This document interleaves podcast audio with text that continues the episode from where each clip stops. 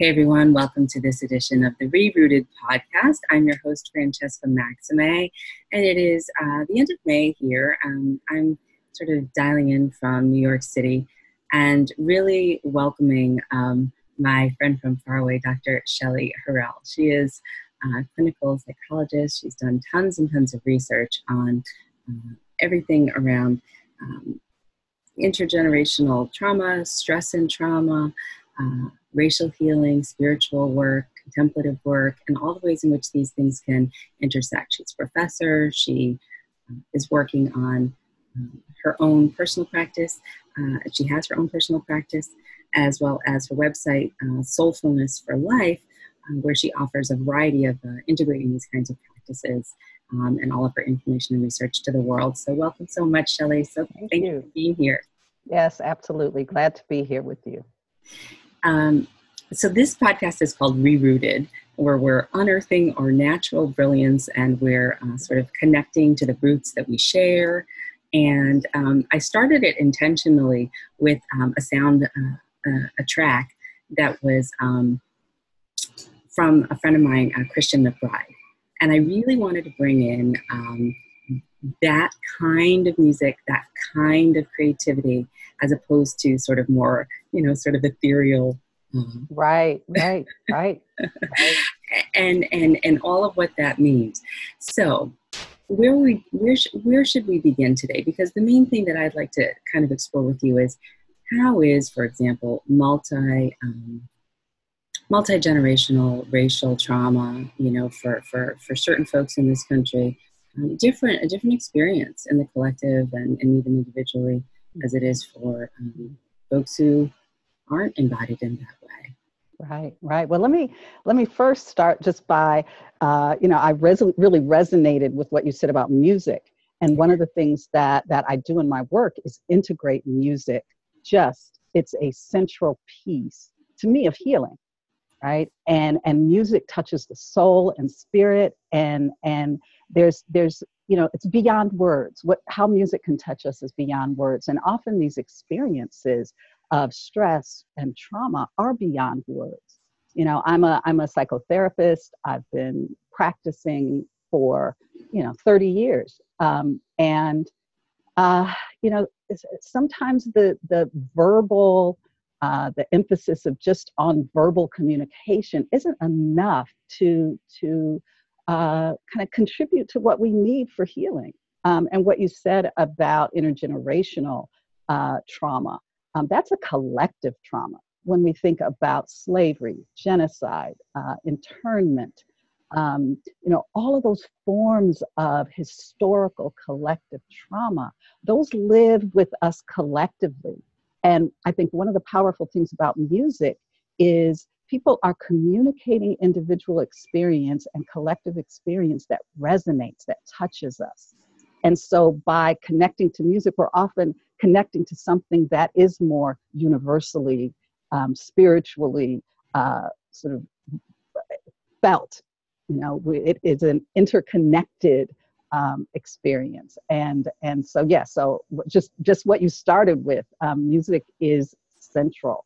Um, uh, you know, I I resonate uh, probably most strongly with with soul music, and part of the impetus for soulfulness came from um, my uh, just embeddedness in in music and dance and expression, um, which has been been with me my my whole life. I I danced as um, a child. I, I co-founded a dance company in um, college and performed and choreographed. And and so music and dance has just been really a piece of how i express my soul and how you know i i connect to others expression of their soul and spirit. So yeah. you know uh, i'll often start uh, workshops with music um, and and talk talk about what is being touched um, in the lyrics.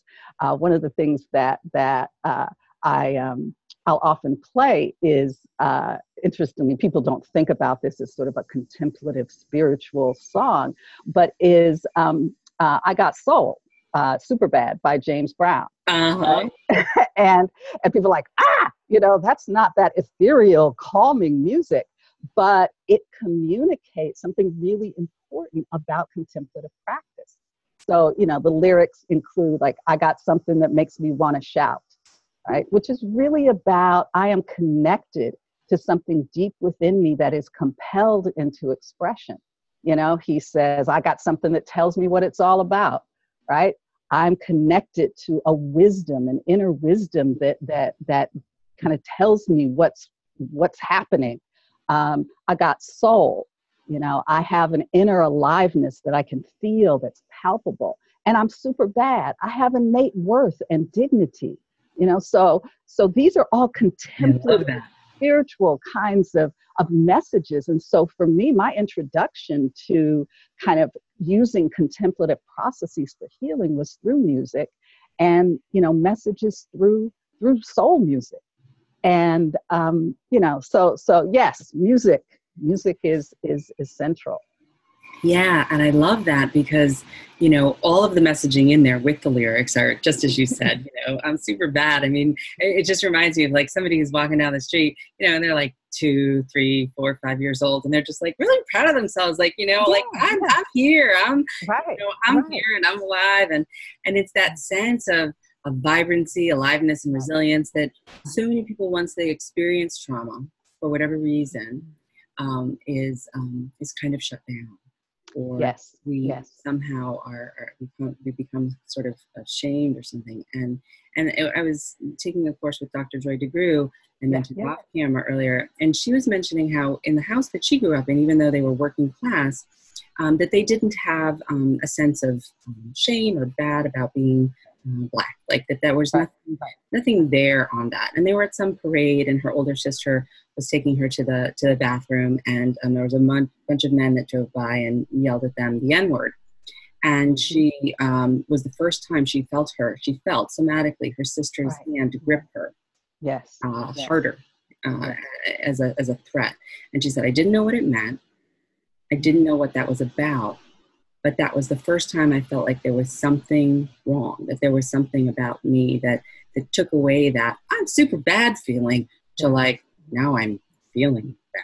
Yes, yes, yes, yes. So so for me, you know, uh, the the construct of soulfulness is really about connection, you know, fundamentally, and how stress and trauma um, and all forms of stress and trauma, one of the biggest impacts they have is disconnection you know, we become disconnected from ourselves, from our experiencing. We become disconnected from other people, right? We, we, we, we shut down um, some of that capacity we have for connection. And so soulfulness is really, um, at its essence, about um, kind of reclaiming our connectedness, right? And that, that in, in, in many ways is, is centered in uh, you know our internal experience. So when i think about that that you know super bad the the the song you know it's all about reconnecting to inner experience. I have something in me that is compelled to express. I have something in me that tells me an inner wisdom that tells me. And so that that the impact of stress and trauma on connection i think is is among the most damaging of of how trauma um, you know really really has a long lasting impact you know if we're disconnected from ourselves. And and i talk about disconnected from our souls. If we're alienated from our truth our inner truth our soul is that place that is the intersection between the human and the divine between you know kind of where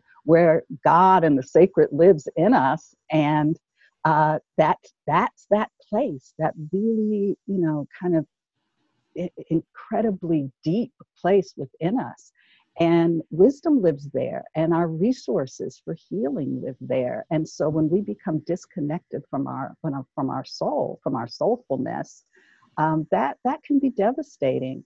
Uh, there's a there's some writing uh, by Duran, um, uh, who's speaking in the context of historical trauma in the uh, Native American um, uh, context, and and he speaks about this this construct called soul wound right and and how historical trauma the genocide um, that that is is connected to the native american peoples is is has a collective impact, not just on the individual soul, but the collective soul. Yeah. And when our souls are wounded, you know, it compromises our ability to be whole, right? To be whole for our mind, body, spirit, heart, and connection with past, present, future, that ancestral connection that's so important. It, it, it, it damages, a soul wound damages all of that interconnectedness. yeah. And so healing begins in many ways with just beginning that journey towards wholeness. And, um, you know, I think the construct of, of, of soulfulness for me really, really speaks to that. The other person who, who speaks about the soul wounding, well, look, there's a lot of people who speak about um, Mhm. things related to soul wounding, but uh, someone that uh, has impacted me uh, quite a bit, her writing is Bell Hooks, and she's an African American uh, feminist uh, writer, and she has talked about the construct of soul murder and the way that racism, you know, it, kills, it can kill our connection to our emotion and our emotional experiencing and you know our ability to know what we're feeling right? To to be connected to what we're feeling. And emotion emotion's so important. You know emotion is so important. It is you know evolutionarily what we need to know how to survive in the world. It's a cue it's a communication that says ooh you know something's happening out there. And that's my cue of paying attention. Fundamentally emotion tells us we have to pay attention. So these these traumas that shut us off and wound and and damage our soul our emotion our most kind of that deepest place right? That that impairs us in ways or can impair us in ways where it is really hard to function in the most optimal way. Now you know the other side of this coin of course is resilience and strength and you know the resources that are there that you know particular ways of of of accessing our community our ancestry our you know culture can strengthen those resources in the context of diverse of adversity. And that's what resilience is all about really is is in the context of diversity being able to access resources that allow us to adapt and grow and thrive you know um, and, and and you know so again i think about soulfulness as as deep connection deep connectedness and and part of of being able to live in a way that is both connected to ourselves and connecting with with other with other people and it's fundamentally grounded in contemplative work right? Yeah. in, in work that that says let me let me take a, a visit with my inner life and see what's going on there and get to know my inner life Yeah, that's so beautiful. Is let me take a visit, right? Yeah. Let me go check this out. Can I come in there with some curiosity and a little bit of friendliness and just sort of see what's here? that's right And that's can right I be with what's here? yeah Even yeah if it might be something that's a little bit surprising or challenging or difficult. right right can i can i can i stay with what's here you know that idea of i i just did a presentation um, here in la at uh, black women's or uh, uh, health expo and um, talked about mental health issues and you know uh, presented this notion of of knowing ourselves kind of know yourself check yourself and care for yourself Mm. and the check yourself piece includes kind of two parts. One is check on yourself, you know, check, you know, check in with yourself and check yourself too. You know, Ice Cube says, check yourself before you wreck yourself. Like yourself. So- I just said that. the to. I love that you said that. I, I said that to someone in a session and they were just like, what? what? Well, well, again, for me, music, there's so much wisdom in music, you know, from our shared lived experience. But but the idea of checking on ourselves, we check on people we love all the time. We call them up, we text them, we we check on people, we visit them, and and we we need to develop habits of checking on ourselves. you know and and checking in with ourselves and also checking ourselves when when what we see may not be congruent you know with how we really want to live and unless we check on ourselves we may not see those incongruences we may not see that the ways that we're out of alignment with what our deepest values and our deepest you know kind of uh, uh, what matters most to us. Yeah, and, and and maybe I can ask you for an example of how you would guide someone to do this because I was speaking with someone earlier, and it was um, sort of this this idea of um, trying to care for self in some way that was more obscure by perhaps doing a behavior or eating something or drinking something or you know engaging sort of more in something that kind of looked like well you know this is okay i can do this for myself but over the long term cumulatively wasn't not only solving the problem, although it's a fine coping mechanism for the moment, right? But also was kind of keeping that relationship of connection to self a bit at bay. Yeah. And so, how yeah. would you invite, and you can use any example, even in your own experience that you would have, how would you invite, if you can give me an example of what, what that might look like for someone who's kind of like not really quite um, maybe aware of or interested in, or maybe just afraid of going there. Yeah, yeah. Well, I think there's there's, you know, for me, a, a beginning piece is tuning into what's most important. Now, what what what where where what matters most? What are the the deepest values? What what is that kind of inner whisper of wisdoms kind of directing us? I think there we do have if we're if we're still enough and quiet enough to listen in, there is a voice that that can whisper to us that says, this is what matters. And so the task, a couple of tasks there.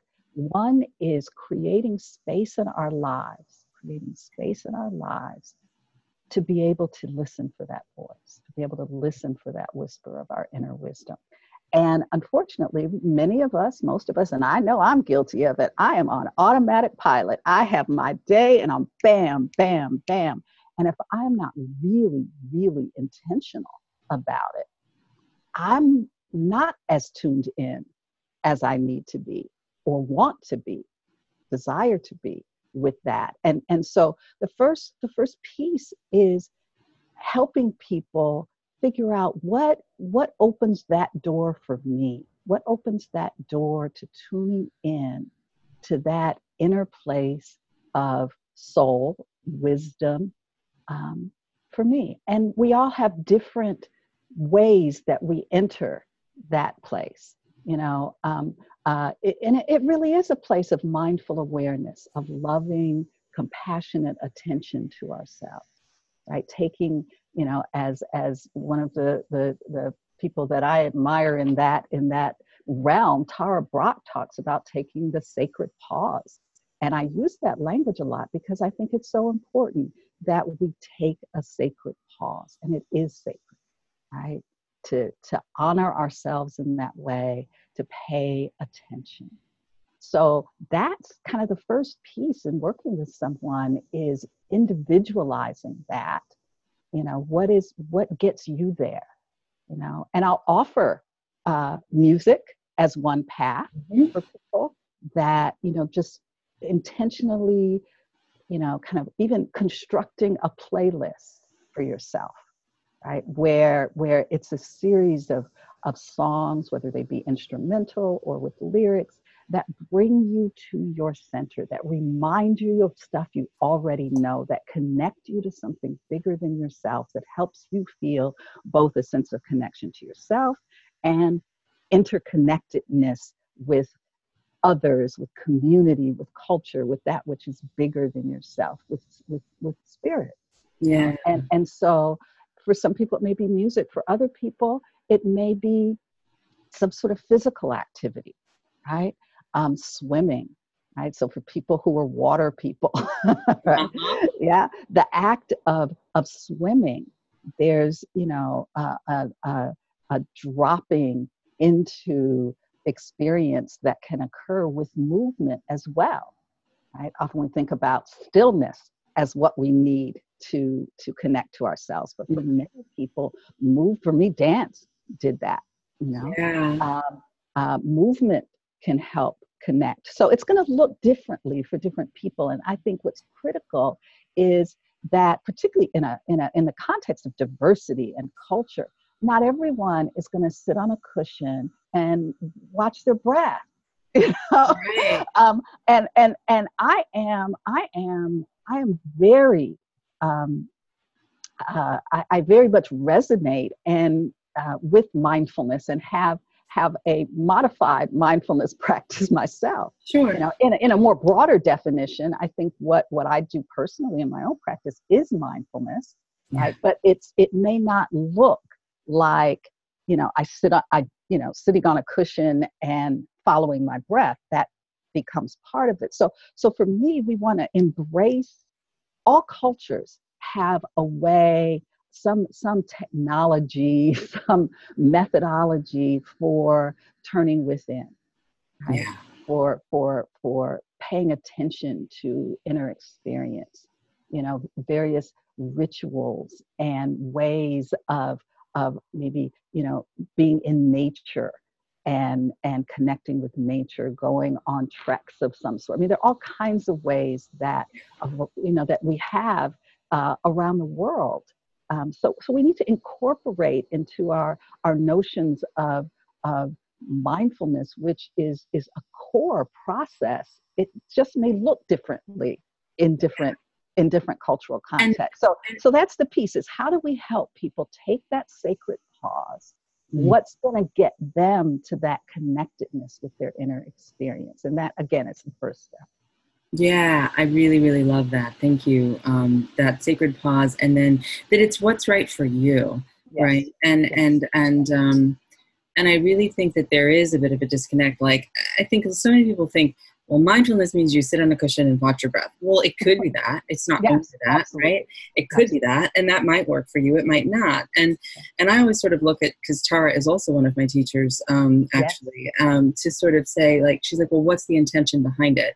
And then the mindfulness is, well, are we running away from something or are we moving towards something um, with greed or aversion or are we zoning out and ignoring it? Meaning that is the reason why I'm sitting on the cushion because it's actually effective for me and it helps me cultivate a sense of presence within myself and connection? Or is it because I am trying to check out? yeah yes What's yes. the deeper yes. intention? Like, I don't want to engage with the world, in which case that's an aversive energy that requires a certain amount of um, insight or investigation, to use Vipassana terms or practice. right absolutely absolutely And then your remedy might be more of engagement, right? Yeah. Like for that person, they, you know, right, it might be more of a connective thing. Yeah. So I just think that we have to be mindful of our own um, constitution, our own conditioning, our own practicing, our own neural developmental pathways Yeah. and the ways in which we have each come to be as individuals to find that way and that portal through. I think the other piece that's important in what you said is recognizing kind of our truth. And I use the word truth a lot, and you know we can think about it as as you know the authentic voice. Um, but particularly for people who are members of of historically oppressed and currently oppressed, you know, Yes. groups, that this this this process of internalizing oppression can be really subtle. You know, the ways that we internalize messages as people of color or LGBTQ community members, there's ways we internalize messages that are externally imposed about who we should be and what's acceptable and how what kind of thinking or behaviors are acceptable. And and you know we can internalize those so deeply that it, there's a disconnection with what feels most authentic to us Right. and and and you know there's layers to internalized depression i mean i think we were speaking when i kind of referenced the James Brown James Brown song about you know an internalized sense of worth and dignity, human worth and dignity regardless of circumstance. You know, Right. um, and and you know that that for for for members of historically and currently oppressed groups, societal messages are not always about our worth and dignity, right? Those societal messages can can be quite dehumanizing, and treatment, you know, interactions can be quite dehumanizing and quite, uh, uh, you know, pathologizing, and you know, seeing our difference as deviance right? Seeing our difference as deviance. And so we have to be part of the importance to me of this contemplative work for people of color and other historically and currently oppressed groups is is is being able to discern you know kind of what's what's truth in in me you know that comes from me and what what have i kind of taken on that others have um, uh, kind of constructed of who i am and who i should be and what's okay for me to be so so getting kind of connecting that back to this this idea of mindfulness and, and meditation and contemplative practice which again i think is the central technology that we need for healing. But it, it, it's important to to think to to understand that it it can look differently for different people. And to the extent that sometimes we do shoulds right? We should ourselves a lot, mm. right? Well, I should be able to sit on a cushion and watch my breath, right? And and where does that message come from? And again, you know, I think we all do that, regardless of race, ethnicity, or, or other, you know, the, those those things we we do in our minds that that uh, distance us from our from our authentic experience and mindfulness and contemplative practice gives us the opportunity to do that. But again, I think particularly for people from historically and currently oppressed groups, that we have to investigate, you know, I think, uh, uh, you know, the RAIN, we can think about, you know, Tara Brach's RAIN process, I think is a wonderful process that we can investigate. Right, right, right. Recognize, allow, investigate, nurture. Um, but the investigation, what's really there for me? what's really going on for me in my body emotionally? What what beliefs do i have that are contributing to what's going on for me in my body and what's going on for me emotionally? How am i carrying that into how i live? And and so part of the investigation it's the same process mindfulness using you know skillful means like rain you know in in our practices but it we might want to want to expand those in very specific ways to be inclusive inclusive of the experiences of people of color, LGBTQ, other historically and, and currently oppressed groups. And just to bookmark that and for a moment to just say, you know, and I know just as of course I'm sure your orientation also is, the reason why often is adaptive survival. Like there's a reason why we've done these things. It's not because it's it's it's because you know we've had to sort of um, you know MacGyver the situation to, to, to get through. You know what I, I mean? love it. I love it. I love it. Yes. And then yes. at a certain point, we realized, well, wait a minute now. I'm MacGyvering stuff that wasn't broke, or I'm MacGyvering stuff that wasn't. You know what I mean? So like, yeah. what's up with that? And yeah. then you're like, okay, well, maybe there's a little bit of truth to what this person said, but I'm not owning more of it than I have to. And I'll use a, an example. A friend of mine, you know, as I was mentioning to you, for 20 years, I was on television as a television news anchor in local and national markets, and um, as a woman of mixed ethnicity. Um, you know, there are a lot of issues that would come up in terms of how we would present, how we would appear, what size is appropriate, the ways in which hair needs to be done, the ways in which gesticulations may or may not even be appropriate, quote unquote, as by the powers that be and the talent holders. And one of my um, friends, who's a, a, news anchor now for a major um, network, um, told me she's African American. She told me, um, and she has to wear wigs so that her hair is consistent. And I wore wigs for a time also because it has to be consistent. That's in the contract. Mm-hmm. Um, that her the person told her that her nostrils were too big. Now, now when you hear that from someone who is in a power that be, that is someone like, well, why would you even say that? Um, why would you even share that? Why would you even have that be of your opinion. You're in this, and for a certain esthetic mm-hmm. to be frank about saying, well, they're larger than they would be in this particular ethnicity or this particular whatever, typically. Yeah. To say that they are too big is yeah. saying what? That there's something wrong with the way that they are, yeah. that there's something wrong with the way you are, that there's something wrong with you. Yeah. Right? Yeah. Yeah. And just, that, yeah. Yeah, go. No, no, no. That those the you know, I, I use the phrase, you know, um, difference is not deviance. But, you know, so so much of what is communicated around you know conditions that must be met for us to be acceptable or approved of or to uh, be included you know acceptance approval inclusion can can be very conditional right? So you're okay if you know you do your hair a certain way or you speak a certain way. And and and a, a part of internalized depression is the ways in which we really take take those to be truth you mm-hmm. know to, right. like, yes as someone said the only way that i am acceptable is if i you know put you know green contact lenses in and have light eyes or dye my hair blonde or you know some some something that approximates um,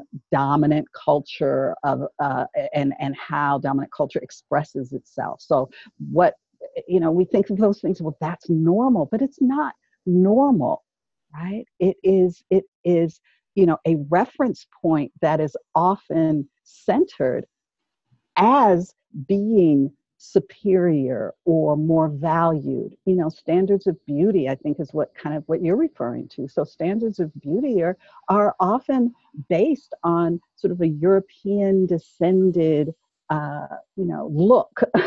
Mm-hmm. and things that you know peoples who depart from that um, are are sometimes internalized that I need to look a certain way in order to be attractive. There's so many insidious ways that these messages get internalized. And I think part, again, of the value of contemplative practice for historically and, contem- um, and currently oppressed groups is liberation, right? Liberation from how we have, you know, from, from uh, uh, you know what we, we have accepted in our in our hearts and our minds that is outside of us. Again another song reference you know bob marley in redemption song emancipate yourselves from mental slavery. None but yourselves can free your minds right? So he's talking about freedom from kind of the the the things that we believe the thoughts that we believe. And we all know you know you can't believe everything you think right? We, right. we can't believe everything we think generally, but more specifically tied to this issue of what do we internalize um, uh, that that is imposed based on dominant narratives about what is beautiful, what is okay, what is acceptable, what's desirable, how should we speak, what should we speak about, what's what's too loud, what's too much gesticulation, or whatever the case may be. And that, that's powerful stuff that we have to unpack and investigate and and really see what are we carrying to know what's in our in our minds and our hearts and even to that point i know that um, a lot of times you know different communities have a different sense of time for example. And so you know um, if you're in a color right it's just a different sense of time. It doesn't mean that one is right and one is wrong or one but generally speaking oftentimes different communities have a different sense of time. And what may be seen as not being punctual in a um, i don't know what i would even call it a white you know community or something. Yeah. Yeah. white yeah. you know privileged white dominant culture community whatever it is um, not being functional, you know, might just be well, we're we're we're getting to know one another. We yeah. are putting emphasis on the relationship. We are not just um, delaying the meeting or whatever it is, but we are connecting right here, right now. The meeting has happened. It is yeah. happening. This yeah. is the meeting. This is part of the meeting yeah. It's i have i have a i have a story related to that. Um you know back in the the 80s and 90s i did a lot more sort of diversity and anti-racism training. And um, one of my one of my partners was uh, a dear friend white man um, by the name of, of Jeff Ring, and I, I name him because because I you know he he and I did a lot of amazing work together, and um, uh, you know one of the things that when we first started working together, Jeff was, you know, wanting to divide our presentations into small time units. like from 805 to 810 we'll do this. From 810 to 830 we'll do this. And i'm like what? That's not organic. You know we have to be able to be responsive, you know, kind of to what is there and have some flexibility. And he says, but then we'll, you know, potentially go overtime. And, you know, we would have this dialogue and we, we had some amazing conversations of just understanding each other's kind of cultural frame of reference. Um, and I think really came to a point rather than pathologizing to appreciate that. And sometimes we would even talk about that in some of the kind of cultural competence, diversity, anti-racism work we were doing to kind of model for people you know that we don't have to polarize these ways of being in the world that we can coexist with our differences. And i think so so much of what we do is evaluate you know kind of the judging mind the evaluating mind. What's good what's bad? What's right what's wrong? Rather than what's there you know yeah. and part of the question of mindfulness and and contemplative processes is what's there yeah you know? let's just yeah. understand what's there and i think you know the work that jeff and i did we we both you know looked at what's there for us but also a real sincere attempt to understand what's there for you you know mm-hmm. what what's there that that brings this kind of comfort zone present for you right um, you know yeah. so that that that coexistence of seeming opposites you know is so important to be able to hold things that may seem so different to be able to hold them simultaneously right that, that we're not you know i say this to clients all the time it's not an either or, it's not a yeah. good bad both it's not a black white it. it's a both and or it's an and and i'm in an yes. indigenous trauma training um, where they um, talk about um, and and and um, use the land as a resource use you know the, the the animals as resources. It's not just that we have to resource ourselves and set and the ancestors as resources. Absolutely. And and that all of this and and that a lot of what um, and you know sort of a soft pivot to um, maybe working with communities um, that really are not in a position where they can receive sort of individualized uh, therapy or go on retreats or you know do this kind of um, more um, I dare say not erudite spiritual exploration, but a little bit more, you know, sort of refined or I don't even know. That's no, those aren't the right words.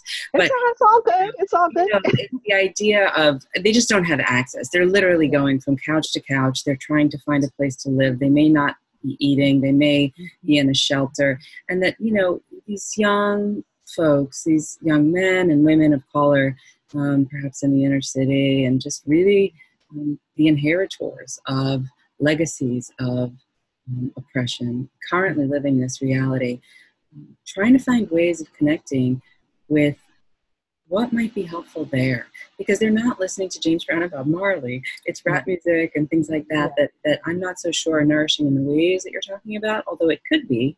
Some of yes, them may be. Are. Um, and, and so, how would you maybe work, or do you have any suggestions with, with that kind of population? Absolutely. So, so, so, I mean, so many things are going to come yeah. to mind. Uh, but just thinking again, going back to music because that's so central. Uh, sometimes we we focus in you know sort of contemporary rap, hip hop music on on the lyrics, and the lyrics can be very problematic. I'm not at, at all you know saying we need to be okay with some of these lyrics, but here's here's here's two parts of that. Music is also about connection to, to kind of rhythm and about bringing ourselves, kind of gathering ourselves into a focus. And I know, you know, um, uh, athletes, uh, for example, will sometimes listen to music before you know they they go on the court. I always see Serena with her Beats by Dre headphones right, on. Right, right. And you know, my guess is they're not listening to some you know kind of ambient spiritual, you know, yeah. binaural beats or whatever, yeah. you know. And there, there, there, there's often a sense of a rhythm and a beat that's going on, and that's centering as well. And so, you know, uh, again, creating an openness to how do people center? How do people bring themselves into themselves? Right now, you know we can talk about about lyrics and lyrics you know even when we are not uh, or when i have problem i have two adult sons in the early 20s right um, and i remember growing up you know kind of uh, you know saying oh, let's listen let's really listen to that music. And one of the things that we would do is deconstruct music videos right? So that i wanted them to I, I always thought you know it's not going to do any good to say don't watch that you know? But i wanted them to watch it consciously yeah. to watch it with awareness. So you know well what are what's what if we unpack this what's going on? What are the ingredients? What's happening? What's entering your mind you know for you to be aware of what's coming in? You know and there's always a formula you know there's there's women without too many clothes on money being thrown in the air car you know there's there's the same things happen you know um, in in in many of these videos. But but bringing consciousness to it is important. So i don't want to throw out what what young people do as being somehow well that's inconsistent with contemplative practice. No it's it's the manner in which we relate to these things. And also there's a you know we also want to hear people's truth. And we want people to listen to their own truth. And sometimes it's not pleasant or pretty or nice. And we've all you know i think ha- would benefit from being able to kind of open our window of tolerance for things that are not in our comfort zone right and and that piece is important too to honor someone else's truth now again i am not you know the misogynistic kind of orientation of sure. Someone. i am not that's not a good place for me right but at at a deeper level if we're thinking about understanding the lived experience of you know diverse groups of people and not trying to make people like you know be like a particular you know image or way of being you know I, I'm, a, I'm also a professor and i teach doctoral students um, who are becoming psychotherapists. And you know the goal when i supervise people in the cases that they're seeing is not for them to become like me right it's for them to find their own voice as a therapist in the room with their clients and i think it's really important that we we you know kind of create spaces for people to connect with kind of who, who they are and what that potentiality is within mm-hmm. um, to, to, to kind of blossom and thrive in the world and you know meditative processes mindfulness contemplative practices are all I think, so necessary um, for that. And for me, the soulfulness kind of frame on this is just saying, let's expand those centuries ancient practices that we know are effective, that show up in cultures around the world. Let's expand how we're able to deliver those in ways that can help people and that meet people where they are and that honor you know difference and diversity and expression. Because ultimately we want things to work. We want to help and participate in healing. And if we try to impose our own stuff you know whatever that looks like yeah. it's, it's not. It's just not it's a different that's what trauma is on on a on a real basic level is a threat to the integrity of our existence you know well, trauma and, is a threat to life to safety, to, to livelihood, to all of those things. And racial trauma is a threat to life and safety and livelihood that is that is connected to racial oppression and power asymmetries that dehumanize and intimidate and harm and hurt. And bringing those two things together, understanding trauma in the context of race, ethnicity, culture, is important. That's, you know, so we don't get to genocide and enslavement and and internment you know as as a collective expression of of that right and and i know our time is closing and just to, oh, to yes it is yes it is but just on that one note if you could when people are still under threat though when they are still um, in um, a community where there is violence when they are um, not able to um, sort of look at it from the perspective of I made it through. Yes, our ancestors made it through, and I'm here, and that means that we as a people are making it through. So there is that, right, to, to definitely rest in and check in with about and notice and, and appreciate and own. But what about when um, I don't know where I'm going to sleep at night, or if I have a place that I need to go tonight, um, I don't know if I'll be safe there, but it's yeah. the only place I have. How do we reconcile with communities of color, especially, or anyone who's still in that kind of a threat, with also trying to be aware of the fact that there are these other ways of, of healing? I, you know, I, I think that these are not mutually exclusive yeah. at all. You know, one of the the the um, uh, uh, places that uh, some of my doctoral students have have uh, done their practicum settings is a a um, shelter for people who are homeless in um, Skid Row in Los Angeles, mm. um, and so um, one of one of the students several years ago did her dissertation on you know kind of resources for well-being yeah. um, among men among men experiencing homelessness, and most of these men were men of color, predominantly African American and Latinx um, men in in Los Angeles. And you know, one of the I think real values of her dissertation was you know not pathologizing that because someone is homeless or experiencing homelessness that they don't have access to inner resources right that you know I, I, I sometimes take exception with maslow's hierarchy a little bit mm-hmm. because I, I think that you know people can have basic needs threatened and still engage in processes towards self-actualization mm-hmm. And and some of the most kind of um, amazing transformations of people have occurred in conditions of of deprivation and trauma. I think of Nelson Mandela. I mean, we, we could go through, you know, yeah. a list of, of people. So, so um, I, I, I don't, I don't, I don't, I don't like to bifurcate those sure. things, right? I don't like to bifurcate those things because, um, you know, people have amazing capacity to connect with inner resources.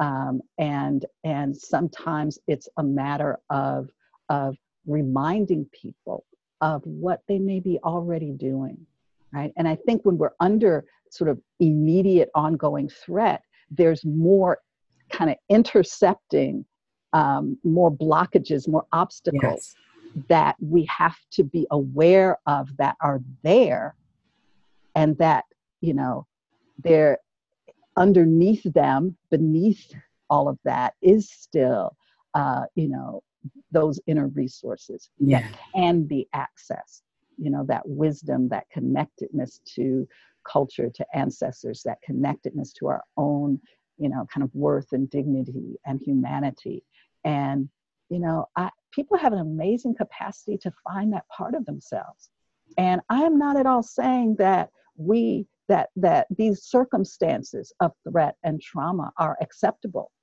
right? yeah but in many ways you know there's this there's this um, we can't separate inner transformation and outer transformation right so so uh, you know um, the there's a quote by Stephen Biko, South African activist. Um, you know, the the most potent weapon in the hands of the oppressor is the mind of the oppressed. Right. Yes. So so oppression, uh, you know, relies to some extent on those who are oppressed to be separated from an awareness of of their own kind of thoughts and feelings and and processes. And so part of liberation both internally and externally involves kind of reconnecting to those inner resources so that we can see clearly what is happening externally and participate in its transformation i talk about you know the the branches of three main branches of, of transformation are awareness, allies, and action contemplative mm. processes, communal processes, and empowerment processes. And all of those are needed, you know, to, to, to grow. We need to work with contemplative processes on awareness. We need to work on communal processes, connectedness, and allies.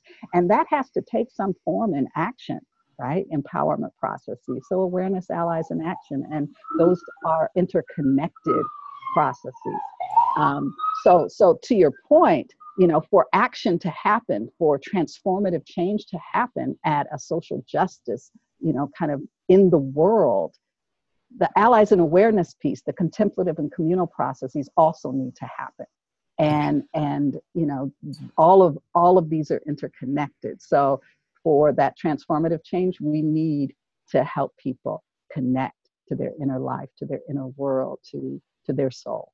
Yeah, beautiful. I really appreciate that. And and and that Steve Biko quote reminds me of um, something that I don't know who said it or if I said it. Um, that we that we've come up with this sort of thing where you know we moved in this country. We've seen I think a lot that you know of moving from being engaged citizens to being consumers. That that was sort of what we were programmed with um, in this sort of society, and that we've moved from a place that was relational um, and connected to a place that's transactional right. and and that those aren't really you know sustainable in terms of our well-being collectively or individually and so being able to kind of you know root back to yep. as we close the podcast root back to get rerouted yes. which yes. is already yes. here within us and between us and among us and beyond us yes seven generations or 20 or millions back and forward right and that, mm-hmm. that, that that's really something that um, we can look at on multiple levels. And the final piece about this I'll say is that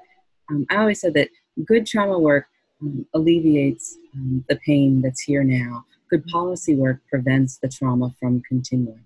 Absolutely. You know, Beautifully so said. Yes. Working on these other levels.